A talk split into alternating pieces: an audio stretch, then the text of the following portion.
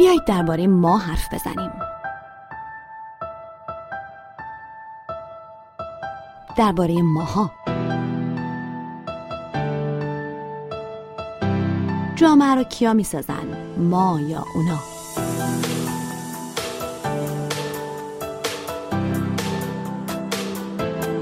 اینا اینطورین اونا اینطورین اما اینا همون اونا هستن.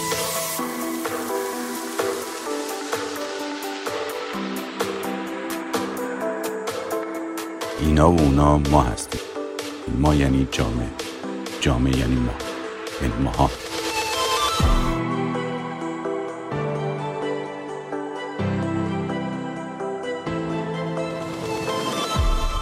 ماها.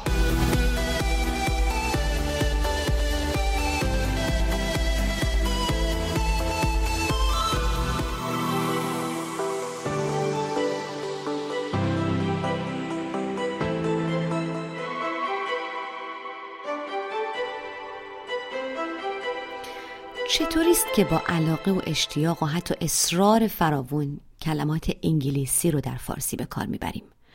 وقتی میگم اصرار منظورم اینه که حتی در موارد کاملا غیر ضروری. در این حد که مثلا میشه گفت قهوه، یه عمر هم گفتیم قهوه و خب اصلا قهوه است. اما علاقه داریم بگیم coffee. میگیم چقدر time لازم داره؟ در حالی که خب کلمش همیشه زمان بوده.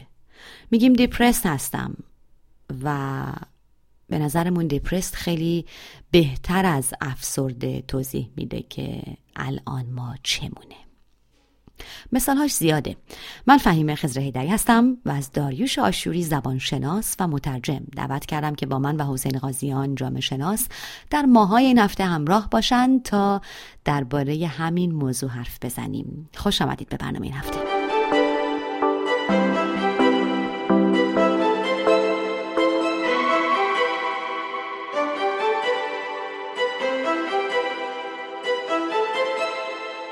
قاضیان من فکر می‌کنم که بحث این هفته رو از یه جور در حقیقت تحلیل اجتماعی کاربران زبان شروع بکنیم.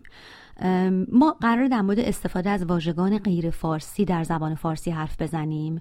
حالا چه در گفتگو چه در شبکه های اجتماعی چه در متنایی که می نویسیم و همینجا این پرسش به وجود میاد که خب آیا این می‌تونه یه جور بیگانه حراسی باشه؟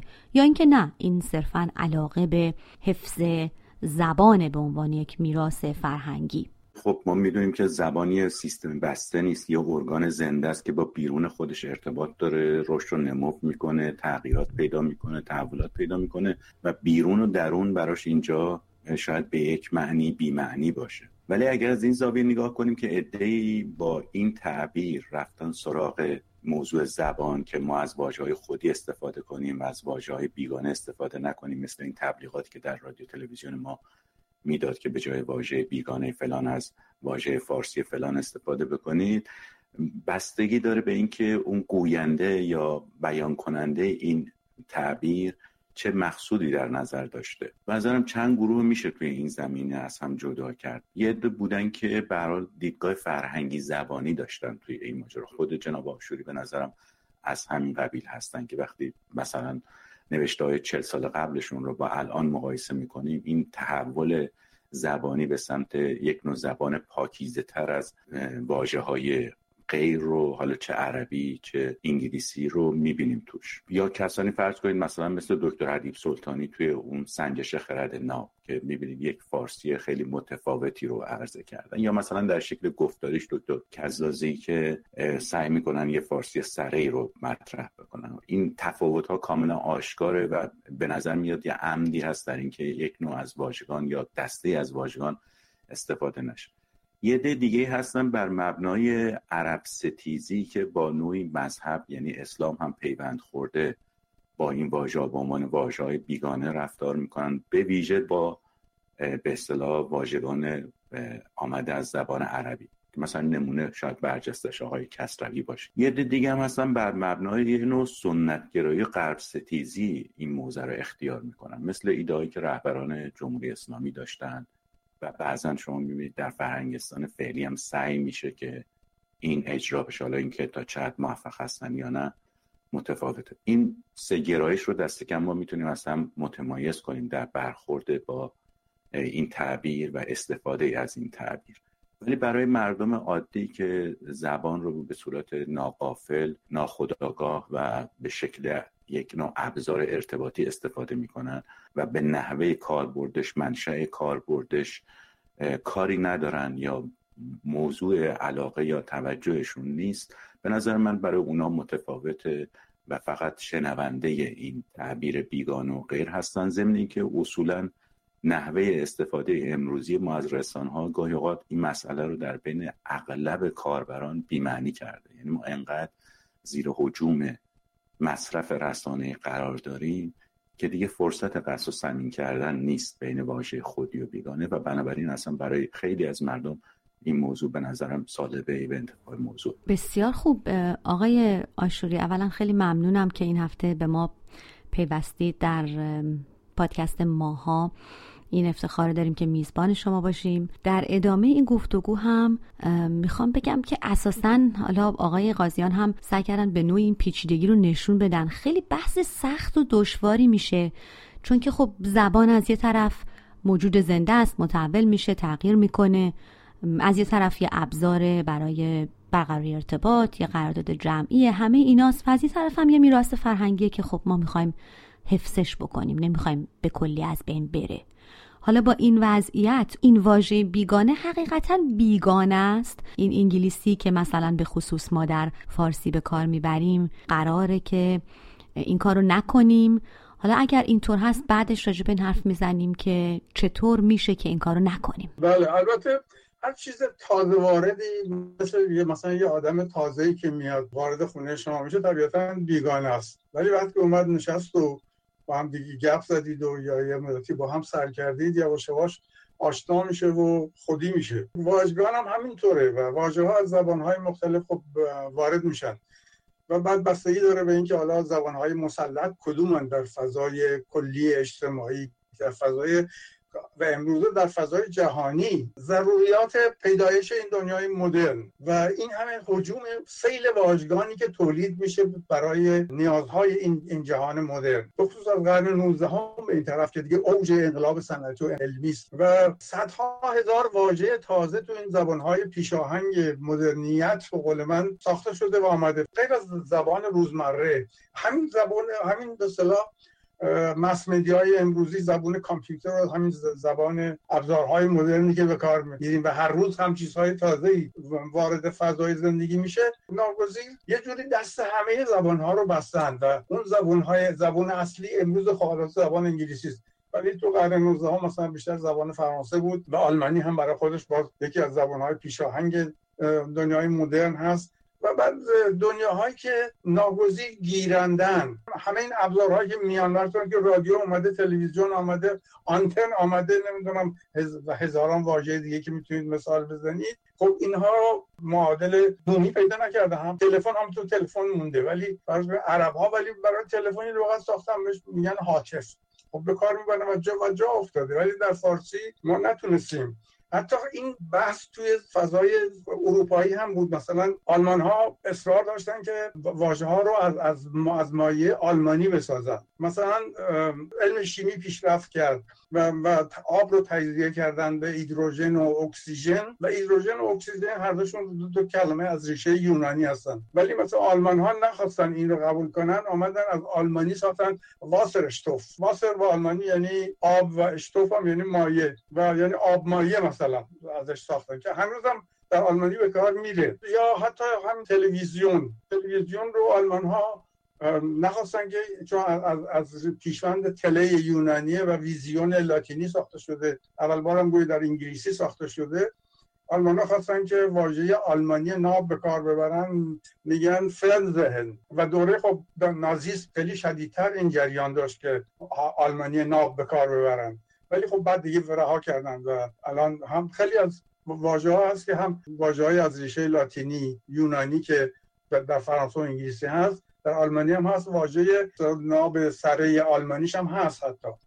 خب در ایران هم وقتی که ما برخورد کردیم با این تمدن مدرن و, و نیازهای زبانیش و اولین ایده ای که به ذهن آمشته این که ما باید از زبان خودمون اینها رو درست بکنیم. و خب با همین ایده بود که مثلا فرهنگستان اول زمان رضا درست شد و واژه سازی از مایه فارسی کردن و فضای ناسیونالیسم زبانی اون دوران واژه عربی رو هم استفاده نمی‌کردن. این ماجرایی است که شب شاید برای همه زبانهای عالم پیش آمده. اما اینکه این زبانها چقدر می‌تونن جواب بدن به این نیازها مثلا فرض زبان فارسی چقدر می‌تونه پاسخ بده به, به نیاز ما برای ساختن واژگان مدرن علمی؟ و, و کجاهاست که نمی‌تونه این, این کار رو بکنه؟ اینا بحث است که خب باید با دید علمی تو حوزه زبانشناسی کرد. خب خیلی جاها من خودم اقلا شاید بگم 700 800 واژه تازه فارسی از مایه های زبان فارسی من من ساختم. ولی خب خیلی جاها دیدم که در این حال نمیشه. و اینکه خب کجا میشه و کجا نمیشه اینا همش مسائلی است که به صورت علمی بایستی بحث بشه حالا اینکه مردم عادی چه کار می‌کنن؟ هم یا جوونا توی بخصوص از موقع که این حالا این چیزهایی که آمده چه های اجتماعی میگین؟ بله.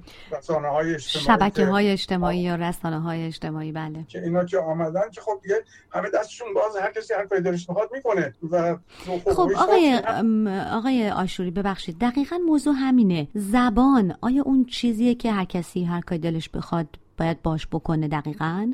یا اینکه اون چیزیه که باید ازش یه مراقبت بکنیم و مثلا شما اومدید 700 800 واژه ساختید. یعنی جایگزین واژه هایی که در زبان ما وجود نداشته همونطور هم که گفتید به حال ما گیرنده و مصرف کننده فرهنگ و هنر و فکر و فلسفه هستیم از جهان دیگری و خب اون زبان ها وارد فارسی میشه. ما همونها رو می‌خوایم به کار ببریم. می‌خوام ببینم کدوم این هاست. من کاربر زبان فارسی گویشگر سخنگو به زبان فارسی باید واژه های جدیدی که با احتیاجات جدیدم باش روبرو میشم همونو استفاده بکنم یا اینکه به شخص شخصا باید تلاش بکنم که فارسیشو به کار ببرم.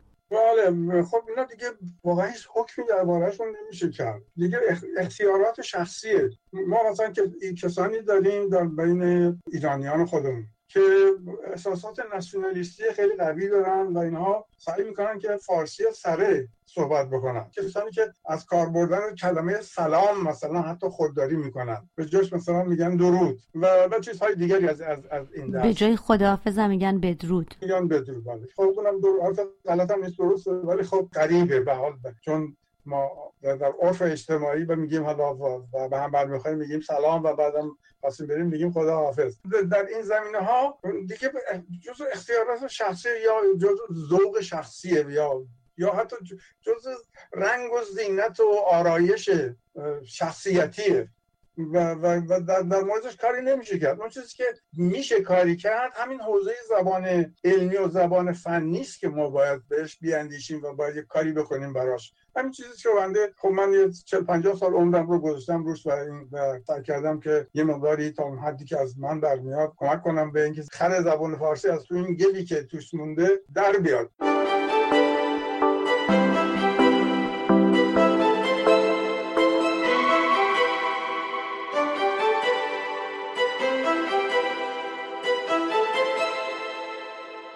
خیلی این تعبیر رو دوست داشتم که آقای آشوری گفتن مثل اون آرایش ظاهری آدما میمونه زبانی که استفاده می‌کنن. شاید مثل انتخاب لباس میمونه. شاید شب شباهت داره با اینکه شما چه کلماتی و چه واژگانی رو انتخاب می‌کنین. اساسا دست به انتخاب می‌زنید یا نه؟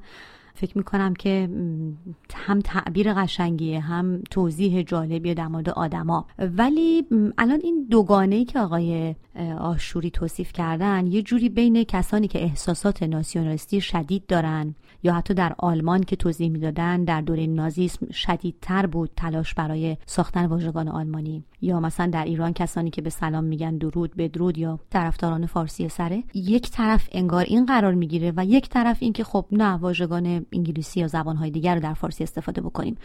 من می‌خوام بگم من شخصا احساسات ناسیونالیستی شدید ندارم ولی آدمایی که مدام کلمات انگلیسی به کار می‌برن در صحبت کردن واقعا هرسم میدن. آقای قاضیان اینجا آیا بین این دوگانه چیزی وجود داره که میشه توضیحش داد به لحاظ اجتماعی؟ به نظرم اینجا یعنی در مورد به کار بردن واژگان زبان انگلیسی به ویژه در جامعه کنونی ما باید به منزلت زبان انگلیسی در ارتباط با موقعیت تمدنی کاربران این زبان توجه کرد. ببینید ما وقتی یک جنس معمولی می‌خریم وقتی می‌خوایم بگیم این جنس مرغوبیه جنس خوبیه میگیم خارجیه. و منظورمون خارجی البته یعنی اروپایی آمریکایی. منظورمون این نیست که مثلا این در فرض کنید بورکینافاسو ساخته شده. از خارجی یعنی اروپایی آمریکایی یعنی یه چیز مرغوب. این موضوع وقتی شما یه جنس خارجی دستتونه به شما یک منزلت اجتماعی هم میده. یعنی شما از یه چیز برتری برخوردارید. همین اتفاق در مورد زبان هم رخ میده. یعنی وقتی شما از یه واژه انگلیسی استفاده می‌کنید انگار یه ابهت و عظمتی پشت این واژه هست که ناشی از موقعیت برتر زبان انگلیسی در جهان و فرهنگ غربی در جهانه. که شما همونطور که جنس خارجی جنس برتر هست در جهان می‌خرید و استفاده می‌کنید و باش به اصطلاح منزلت اجتماعیتون رو نمایش می‌دید. با استفاده از این واژگان انگلیسی یا خارجی به طور کلی هم دارید منزلت اجتماعی خودتون رو نشون می‌دید. یعنی می‌خواید بگید که من آدمی هستم که با جهان امروز در ارتباطم. این به شما یه ابهت و عظمتی میده که حتی گاهی اوقات جای استدلال رو هم تعیین می‌کنه. دیدید گاهی اوقات وقتی استدلال بعضی از افراد پیش نمیره متوسل میشن به یک واژه خارجی به یک واژه انگلیسی که منظورم مثلا از این که میگم ارتباطی ندارن اینه که میگم اینا connection ندارن. گویی که شما وقتی connection رو به کار می‌برید به جای ارتباط یعنی دارید خیلی استدلال بهتری می‌کنید. در حالی که در واقع شما دارید از اون تفوق فرهنگی زبان و به این ترتیب تمدن غربی مایه می‌گیرید و اون رو پشتیبان حرفتون می‌کنید. بدون اینکه استدلال جدیدی آورده باشید. ولی اگر ما دنبالی هستیم که ببینیم برای این چه چاره بیاندیشیم یعنی این خر زبان فارسی رو به تعبیر آقای آشوری از این درموندگی در این گل در بیاریم باید دید اصلا چه امکاناتی زبان به ما میده. من خیلی زبان رو شبیه جامعه می‌دونم. اینا خیلی به نظرم شبیه همدیگه هستن. یعنی همونطور که جامعه از طریق اقدام فردی ساخته میشه اما حاصلش یک هویت یا یک موجودیت جمعی است که دیگه افراد خودشون از این بعد تابع اون موجودیت جمعی میشن که به نحو فردی خلق کرده بودن.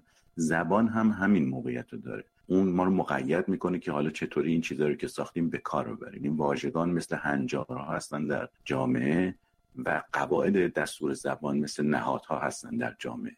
و همونطور که نهادها قید می‌زنن به هنجارها و هنجارها رو مشخص می‌کنن دستور زبان هم قید می‌زنه به اینکه واژه ها رو ما چگونه به کار بریم اگر این تشابه رو در نظر داشته باشیم جامعه رو درسته که افراد می‌سازن ولی اینطوری نیست که شما بتونید هر کاری باهاش بکنید. ساختنش و عوض کردنش و تغییراتش با محدودیت های بسیار زیادی رو بره همین محدودیت به نظر من در مورد زبان هم صادق. اتفاقا این منو میرسونه به نکته دیگه ای که می‌خوام با آقای آشوری مطرح بکنم اینکه شما زبان رو به جامعه تشبیه کردید. آقای آشوری در کتاب زبان باز شما درباره بستر زبانی اون چیزی که خودتون بهش میگید مدرنیت حرف زدید و خیلی ساده شده بحث شما اینه که جامعه نیاز داره برای پا گذاشتن به دوران مدرن به یک سری ابزار و ملزومات که یکیش هم زبانیه که بستر این مرحله باشه. حالا با توجه به نکاتی هم که آقای قاضیان گفتن درباره جامعه می‌خوام بپرسم که آیا ما به لحاظ اجتماعی شکل زندگی، رفتار، ارزش ها، دستگاه فکری همه اینها اصلا وارد مدرنیت شدیم. یعنی ما وارد شدیم و زبانمون کافی نیست برای این دوران. یا اینکه نه اصلا نشدیم. و خب به طور طبیعی زبانمون هم مثل بقیه ابزارها و نهادها و برساخته هامون این صورت تازه رو پیدا نکرده. منظورم اینه که اگر جامعه وارد دوران مدرن نشده چه انتظاریه که زبان وارد شده باشه؟ آیا این اتفاق به نوعی همزمان میفته؟ یا اینکه زبان یه قابلیت هایی داره که جامعه رو در این راه کمک می‌کنه مثلا؟ ببینید اولا این مسئله مثلا وارد دنیای مدرن شدن یا نشدن دو تا قطب جدا از همدیگه نیستن.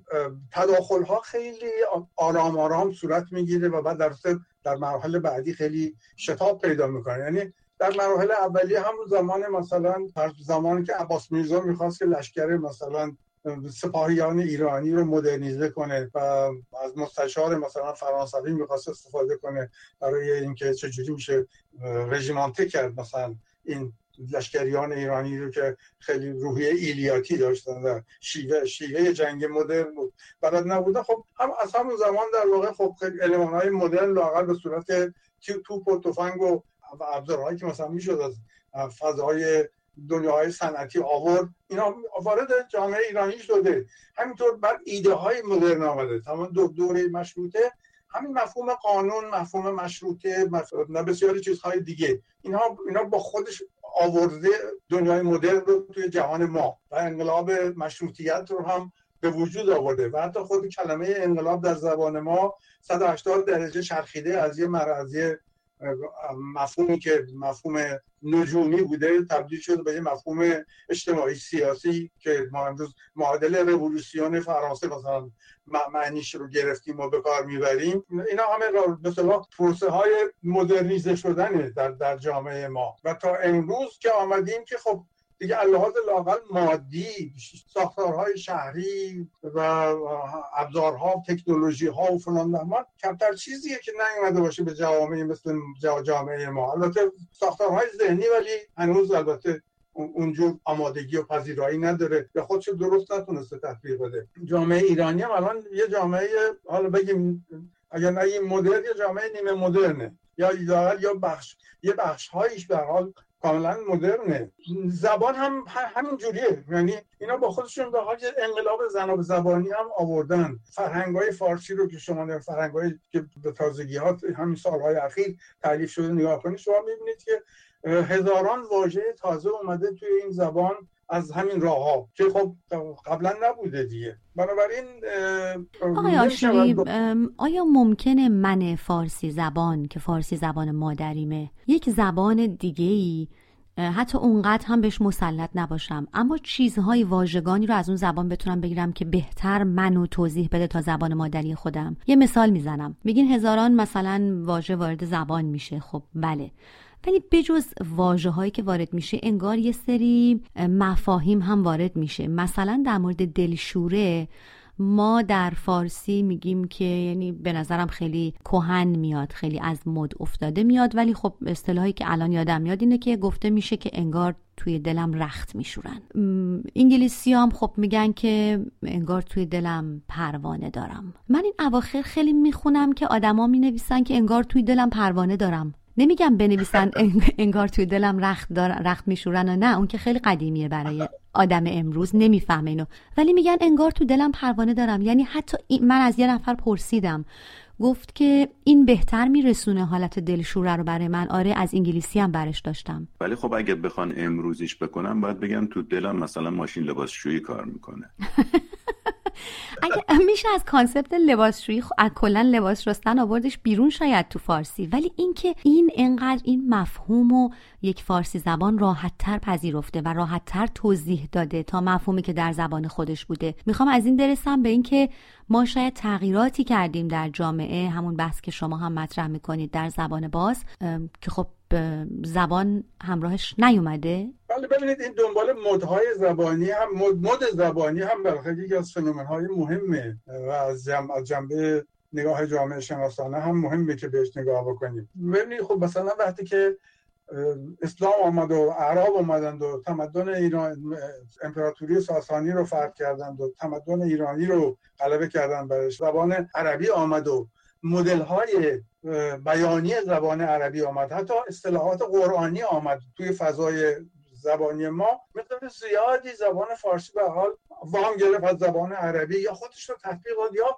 یا همین به حال علامات عربی به کار بردن به عنوان فضل و سواد و اینها. دیگه خیلی چیز عادی بود دیگه. توی همین از ترجمه کیلو دمنه نصرالله منشی بگیرید تا بعد تا همینطور بیاید جلو تا یه جاهایی می‌رسید که 90 درصد این متن مثل مثلا دوره نادره 90 درصدش مثلا کلماتش عربیه. فقط یه گاهی مثلا حروف ربط از و در و باش مثلا فارسیه. یا عین همین ترجمه های کپی کالک به اصطلاح زبان شناسا بعد که چرخیدیم از نیمه قرن 19 هم آمدیم مقابل زبان فرانسه.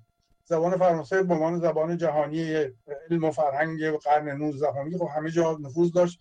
از جمله در, در ایران هم که حتی ناصر دیشا هم به هر یه مداری فرانسه یاد گرفته بود. و این قال از این چیزای قالبی از زبان فرانسه خیلی آمده تو زبان ما هست که ما الان دیگه نمی‌دونیم که اینا قالبی ساخته شدن از روی مدل زبان فرانسه. و حالا حالا چون انگلیسی مسلطه خب این کار رو با, با زبان انگلیسی می‌کنن. این مد زبانی به حال جزو یکی از فنومن های اجتماعی و و همه جا هست و همه زبان ها, زبان ها اتفاق میفته خود زبان انگلیسی به شدت تحت تاثیر زبان فرانسه و لاتینیه اصلا میگن تو زبان های ژرمنی چون از شاخه زبان های ژرمنی میگن که لاتینیزه ترین زبان ژرمنی زبان انگلیسی. و من خود من آمدم فرانسه زندگی می‌کنم با زبان فرانسه بیشتر آشنا شدم.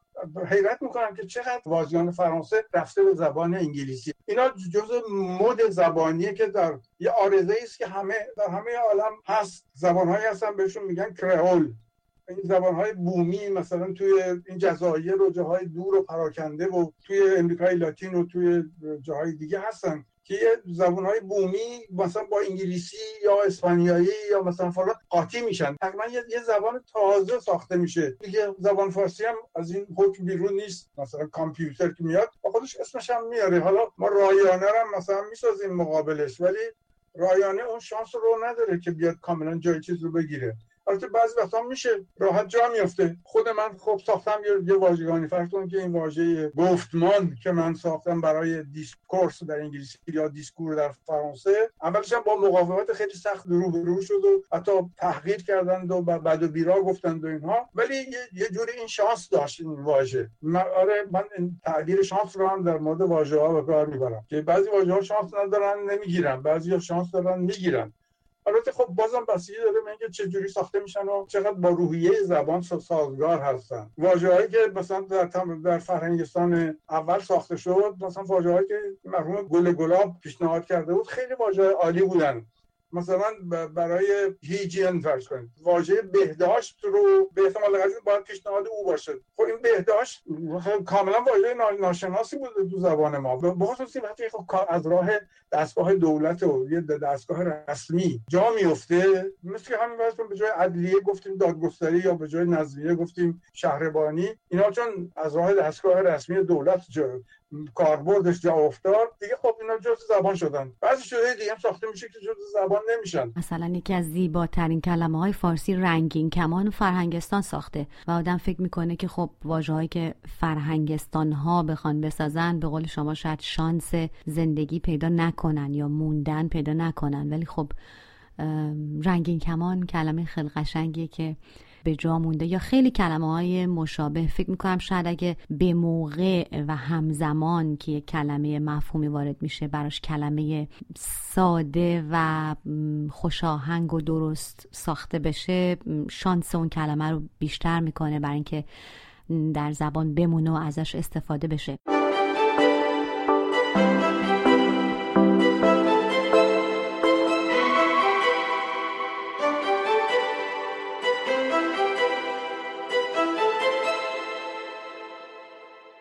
آقای قاضیان آقای آشوری در مورد آلامود بودن در زبان و مد زبانی حرف زدن. آیا این همون چیزیه که شما به یه جور تشخص در مصرف ممکنه ببینید یا در موردش صحبت کردید که هر چیزی که در گیوم خارجیه انگار که یه نوع ارزش داره؟ و اگر اینطور هست اون وقت من می‌پرسم که چرا از زبانهای دیگه ما این ویژگی رو نداریم در موردشون. چرا در مورد زبانهای دیگه این ویژگی رو نمی‌بینیم؟ مثلا خیلی شدید در مورد زبان عربی حتی. حتی گاهی اوقات به شکل اقراغامیز و اشتباهی در مورد مثلا واژگانی که به نظر عربی می‌رسه یا عربی هست یک یک مقاومتی وجود داره. اینها رو چطور میشه کنار هم گذاشت؟ بله همینطوری است که جناب آشوری فرمودن یعنی آلا مد بودن اینجا خیلی ارتباط داره با اون نحوه مصرف اجتماعی زبان که مزش صحبت کردم. چون آلا مد بودن یا مطابق مد رفتار کردن نشون دهنده اینه که شما در بهترین سطح به اصطلاح زنده بودن اجتماعی هستید. یعنی از آخرین چیزها از بهترین چیزها گویی دارید پیروی می‌کنید. چون یه بخشی از مد معنیش یعنی این یعنی چیزی که دیگرانی که از ما بهترن دارن استفاده می‌کنن یا آدمای بهتر دارن استفاده می‌کنن. بهتر یعنی بالاتر و برتر. حالا گاهی اوقات این برتری مال هنرپیشه ها و سلبریتی ها و مهم که در جهان های مهم دارن زندگی می‌کنن که در حال حاضر این جهان های مهم کشورهای غربی هستن. که ما از طریق وسایل ارتباط جمعی در واقع می‌فهمیم اینا رو دنبال می‌کنیم و صنعت مد هم توی این زمینه اون وقت استفاده می‌کنه و کمک کنه همین اتفاق به صورت ناخودآگاه در مصرف فرهنگی ما در مورد زبان هم رخ میده. یعنی استفاده از زبان خارجی همه اون برتری های منصوب به فرهنگ غربی رو با خودش میاره همونطور که یک لباس منصوب به یک به اصطلاح شرکت تولید کننده غربی یا برند غربی با خودش میاره. و شما می‌تونید از این استفاده کنید همونطور گفتم برای به رخ کشیدن برتری اجتماعی خودتون. حالا گاهی اوقات اینا گاهی اوقات شکل خیلی هم تظاهرگونه ای پیدا می‌کنه که نشون دهنده استفاده بیش از اندازه است. ولی پشتش در واقع اون انگیزه ها خوابیده. این نکته که در مورد زبان عربی میگید حالا ببینید در یه دوره که زبان عربی تفاخر به حساب می آمده اتفاقا همین رخداد رو شاهدش بودیم. یعنی می‌بینید که ایرانی هایی که در دوره اولیه حضور اسلام در ایران زبان عربی میشه زبان به اصطلاح مهم. زبانی که شما اگر به اون زبان بنویسید یک نوع برتری دارید. عملا می‌بینید که بسیاری از ایرانی های خیلی مشهور و مهمی که ما امروزه بهشون افتخار می‌کنیم کتاب های علمیشون رو به زبان عربی نوشتن. چه بسا که این تصور بوده که زبان مهم یا زبان برتر یا زبان علمی زبان عربی است در حالی که اونا به فارسی سخن می‌گفتن. امروزه که ماجرا برعکس شده یعنی اون گرایش ضد اسلامی و گرایش ضد عربی در جامعه ما به دلیل تحولات این سالها تقویت شده خب یک موجی در برابر اون به اصطلاح غرب زدگی پیش از انقلاب با یک نوع غرب گرایی روبروی هستیم که خب خودش رو در کاربرد بیشتر زبان انگلیسی نشون میده که زبان مسلطه در جهان. آقای آشوری من می‌خوام یه سال دیگه هم ازتون بپرسم. خیلی از کسانی که واژه های انگلیسی رو در فارسی به کار می‌برن میگن که یعنی این علمود بودن و تشخص و همه اینا رو می‌ذارن کنار. میگن اصلا اینطوری نیست. ما یه چیزایی می‌خوایم بگیم که فارسی واژه مناسبش رو نداره. بعد بهشون میگی که اینها این واژه مناسبش. میگن نه دیگه این که اون نیست. این اون معنی رو نمیرسونه. مثلا در سالهای اخیر خیلی کلمه دیت توی فارسی متداول شده دیگه. همه میگن که من دیت دارم یا رفتم سر دیت در حالی که خب ما قرار رو داریم دیگه. قرار همونه. میگیم که قرار دارم یا قرار سر قرار دارم میرم. اصلا حتی لازم نیست بگی قرار عاشقانه. کاملا مشخصه که داری راجع به چی صحبت می‌کنی. ولی میگن که این اونو نمیرسونه. ما چیزی که می‌خوایم بگیم و کلمه فارسی دیگه نمیرسونه. می‌خوام ببینم آیا چنین چیزی وجود داره؟ یعنی کلمه که از قبل بوده داشته استفاده می‌شده الان دیگه نمیرسونه و مثلا دیت بیشتر از قرار توضیح دهنده است؟ بله گاهی ممکنه اینطوری هم باشه ولی به هر همه اینا برمیگرده به همان مدهای اجتماعی و اینکه چه چیزی فضا رو اون به اصطلاح پارادایم حاکم بر فضا چی هست و اون چه حکمی می‌کنه. و ولی مثلا برای دو نسل قبل به کار بردن واژه های فرانسه خیلی شیک و علامت بود. از زمان ناصر شاه به این طرف تا تا مثلا سه چهار دو سه نسل پیش واژه های فرانسه به کار بردن شیک بود. ولی بعد حالا حالا واژه انگلیسی به کار بردن شیکه. و اینکه این نمیرسونه این این بحثی است که راجع به حتی همین واژگان نوعی که ساخته شد میشه برای علوم و اینها میگن هر هر پیشنهادی شما بکنید میگن که این که اون نیست. برای همین مثالی که زدم فرض گفتمان خب این گفتمان در زبان فارسی نبوده ولی قالبش بوده. مثلا زایمان رو داشتیم چایمان رو داشتیم ساختمان رو داشتیم سازمان رو هم داشتیم. ولی خب روی همون قالب میشه ساخت. این کارو می‌کنی ولی میگه که این که اون نیستش که. خب برای این اون نیست. چون که هنوز جا نیفتاده هنوز بار اون معنا رو نگرفت.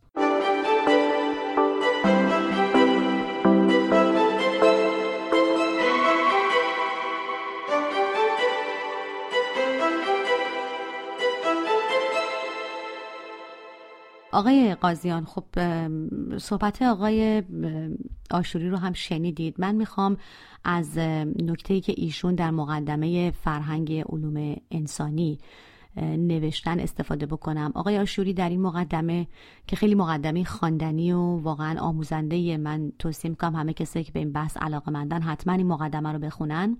اونجا میگن که در واقع اشاره می‌کنن به اهمیت توجه به روانشناسی اجتماعی کسانی که به یه زبان سخن میگن در طول تاریخ.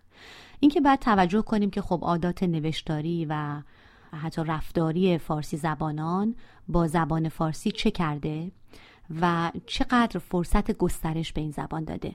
من به ذهنم رسید از شما بپرسم در اینجا که از عادات و خلقیات اجتماعی در جامعه ایران که فکر می‌کنید ممکن اینها بر شکل به کار بردن زبان اثر داشته باشن برامون بگین.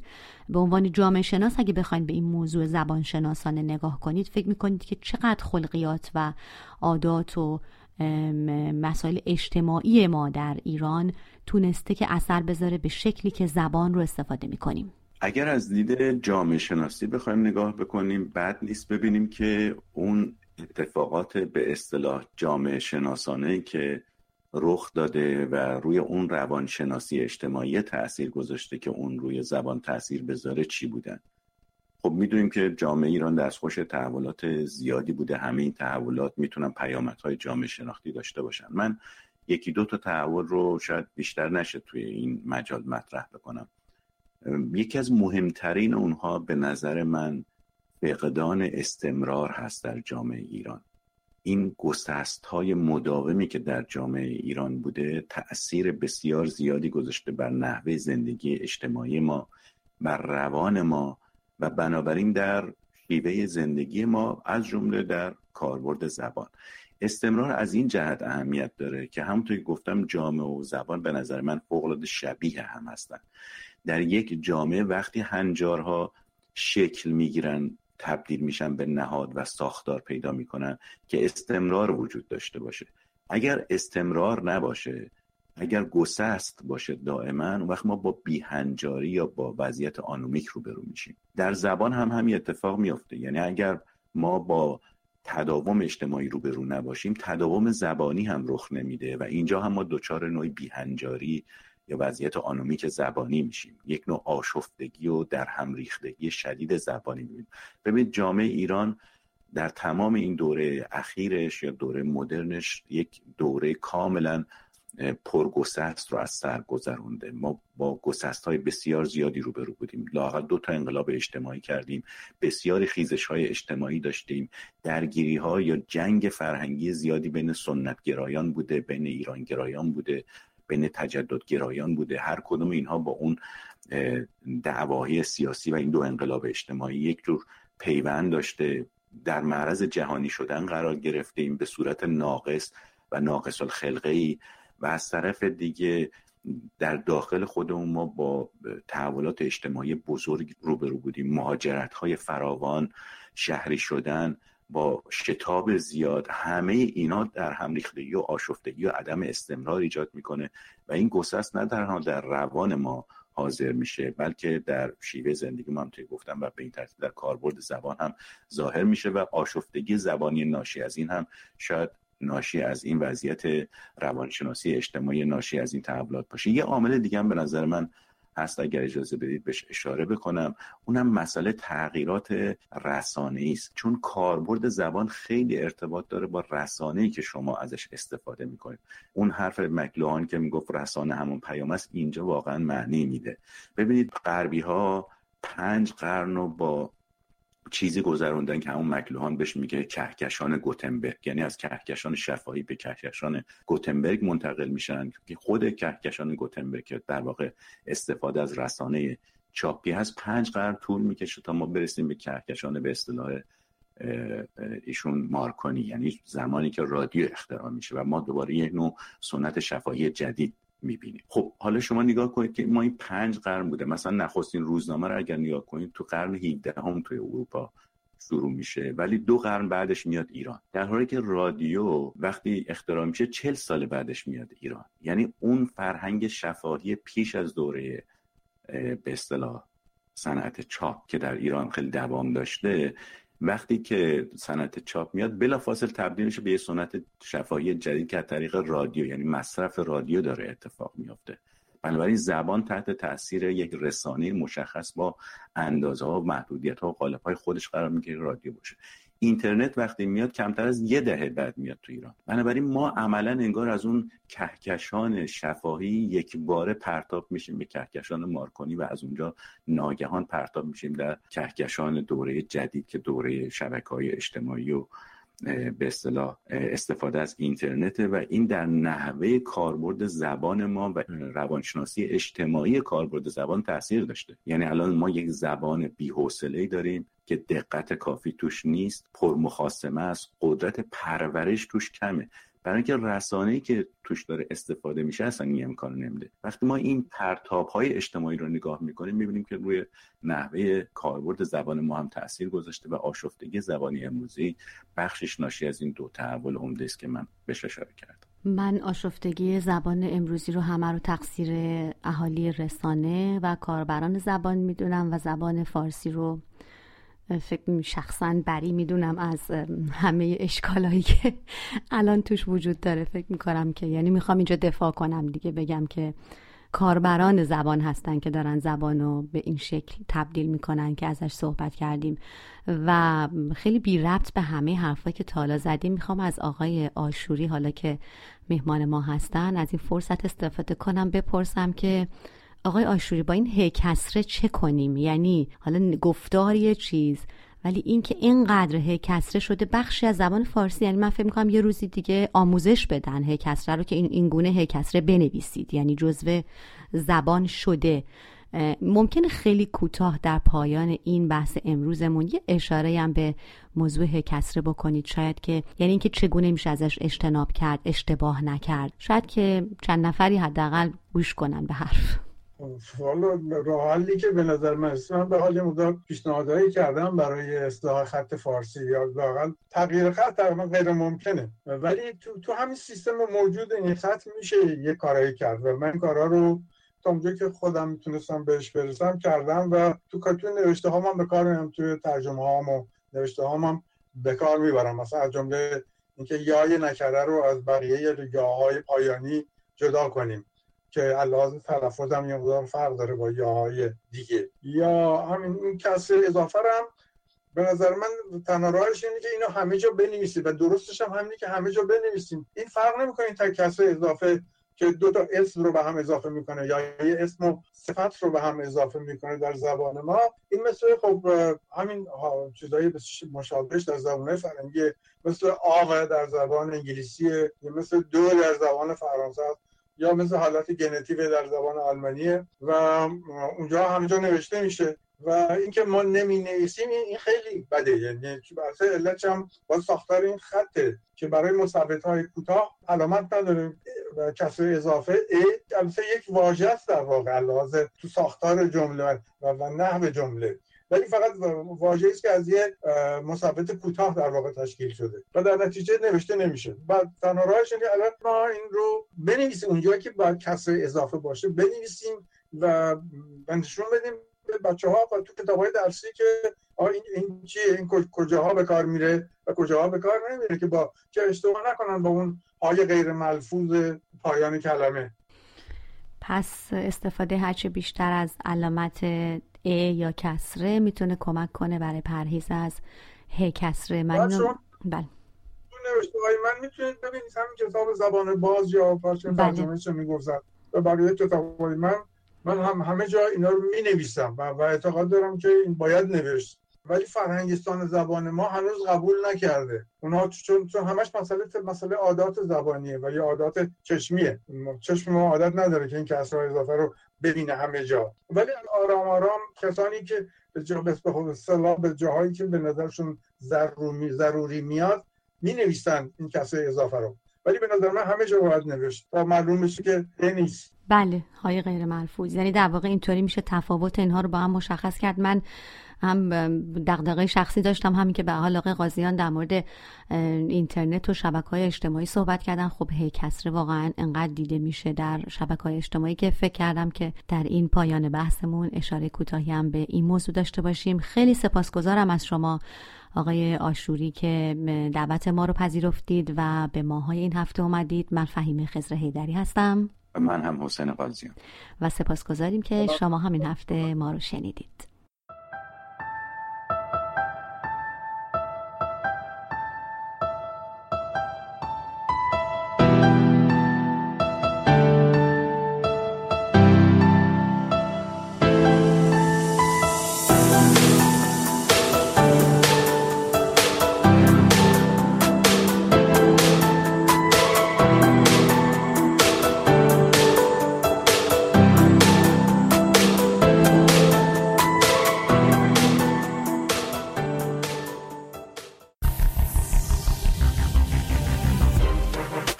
از رسانه پارسی این برنامه را هم‌اکنون می توانید از کانال تلگرام، صفحه فیسبوک، اینستاگرام و توییتر ما Persian Media Production دنبال کنید.